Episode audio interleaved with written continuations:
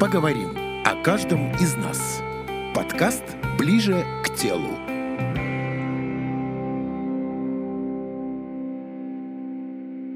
Подкаст номер два. Что такое здоровье? Здравствуйте, дорогие подкастослушатели. Вы слушаете программу «Ближе к телу». И с вами Архидская Анна. Тема данного подкаста – что такое здоровье и что такое болезнь. Хотя, пожалуй, нашу тему можно слегка перефразировать и назвать, что такое норма, а что такое не норма. В общем, давайте разбираться. А, сначала начнем с определения здоровья. Вообще, что это такое? А существует ли какое-либо определение здоровья? И вообще, есть ли такое понятие? А что означает здоровье в неком обывательском варианте? Здоровье – это когда ничего не болит и не тревожит в теле. К примеру, вы съели там, тазик оливье и остались живыми после этого. Значит, здоровы? Или, прошу прощения, выпили 5 литров пива, прожарились в сауне, а на следующий день пошли в тренажерку э, качать бицуху? Значит, это тоже здоровый? С точки зрения физиологии, в данном контексте мы говорим не о здоровье, а об одной из характеристик человеческого тела. И эта характеристика называется выносливость. Наш организм готов принимать такие удары судьбы. И какой-то период времени он может компенсировать свое существование. Но за это приходится платить. И не сегодня, и не завтра, а попозже. А вот когда наступит это попозже, зависит от множества факторов – начиная от сопутствующих заболеваний, заканчивая наследственной предрасположенностью. Очень люблю подобные диалоги. Ну, к примеру, «Доктор, как так? Почему я заболел? У меня же в роду никто никогда не болел. Дед умер в 90 лет. Да, и я знаю, он и пил, и курил, и по бабам ходил, вот я точно знаю. И, а у меня уже, вот мне вот, не знаю, там 40 лет, а у меня уже гастрит, простатит непонятный. Так вы еще меня тут пугаете, что у меня ожирение. Вы понимаете бессмысленность данной беседы? Я до сих пор не могу понять, если честно.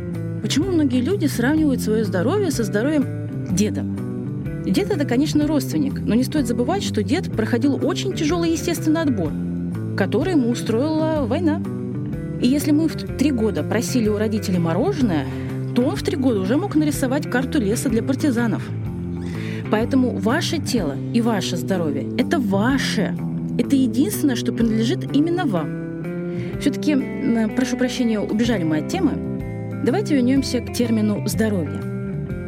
Если взять одно из распространенных определений, то здоровье – это отсутствие болезней. И вроде бы неплохо.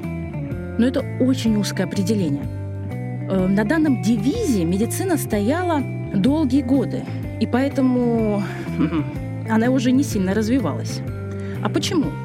Да потому что болезнь – это состояние организма, выраженное в нарушении его нормальной жизнедеятельности, в продолжительности жизни и способности поддерживать свой гомеостаз.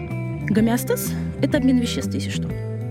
Определение болезни взято с большой медицинской энциклопедии, актуально как никогда. И вообще люди очень интересны, согласитесь? Описать поломку нам всегда легче, чем норму. Так что же такое здоровье? Итак, внимание! Советую присесть, дабы не упасть от осознания того, что каждый из нас чем-то, да потихоньку все-таки болеет. Здоровьем является состояние полного физического, душевного и социального благополучия, а не только отсутствие болезней и физических дефектов. И это определение, прошу прощения, ВОЗовское. Давайте разбираться. Что такое физическое здоровье? Физическое здоровье определяется состоянием и функционированием организма. И если человек физически здоров, то он может выполнять все свои текущие обязанности без усталости. У него достаточно энергии, чтобы успешно учиться в школе, там, ходить на работу и делать все необходимые дела дома. Следующее здоровье – это душевное здоровье. Душевное здоровье определяется тем, насколько человек доволен собой и как успешно справляется со своими ежедневными функциями. Если человек душевно здоров, удовлетворен своими достижениями и может делать выводы из своих ошибок. Для поддержания душевного здоровья необходимо уделять достаточное время отдыху и увлечениям, иметь возможность получать новый опыт и делиться своими чувствами и переживаниями с другими людьми – которые могут его понять. И следующее здоровье – это социальное здоровье. Социальное здоровье определяется тем, насколько человек умеет контактировать с другими людьми. Социально здоровый человек может устанавливать и поддерживать отношения в обществе. Он уважает права людей и умеет оказывать помощь, и способен сам принять ее. Поддерживает здоровые отношения с родственниками, умеет находить новых друзей, умеет выразить свои потребности и нужны так, чтобы они стали понятны окружающим. Услышали это? Вы здоровы? Я вот э, не думаю, что я здорова. А вы? Откровенно, я иногда удивляюсь, когда ну, приходит ко мне на осмотр пациент, так вот скажем, мужчина лет 56, с явным ожирением. И когда ты об этом ему говоришь, он тебя обзывает четырехглазым и уходит. Почему так получилось? Да потому что долгое время медицина жила по принципу «не болеешь, значит здоров». Мало уделяли внимания профилактике заболеваний. А раньше, когда-то давным-давно, были профилактории. Вы слышали вообще о таких заведениях? В завершение я бы хотела с вами поговорить о норме и о ненорме.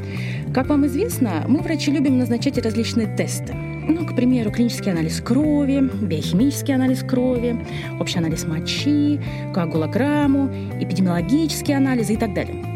Исходя из полученных данных, проведенных исследований, далее мы смотрим, что же мы получили, что творится с человеком. Лабораторные анализы – это анализы крови, мочи, слюны и прочих субстанций, которые может выделять организм каждого человека. И такие анализы бывают двух типов. Есть лабораторные анализы качественные, а есть количественные.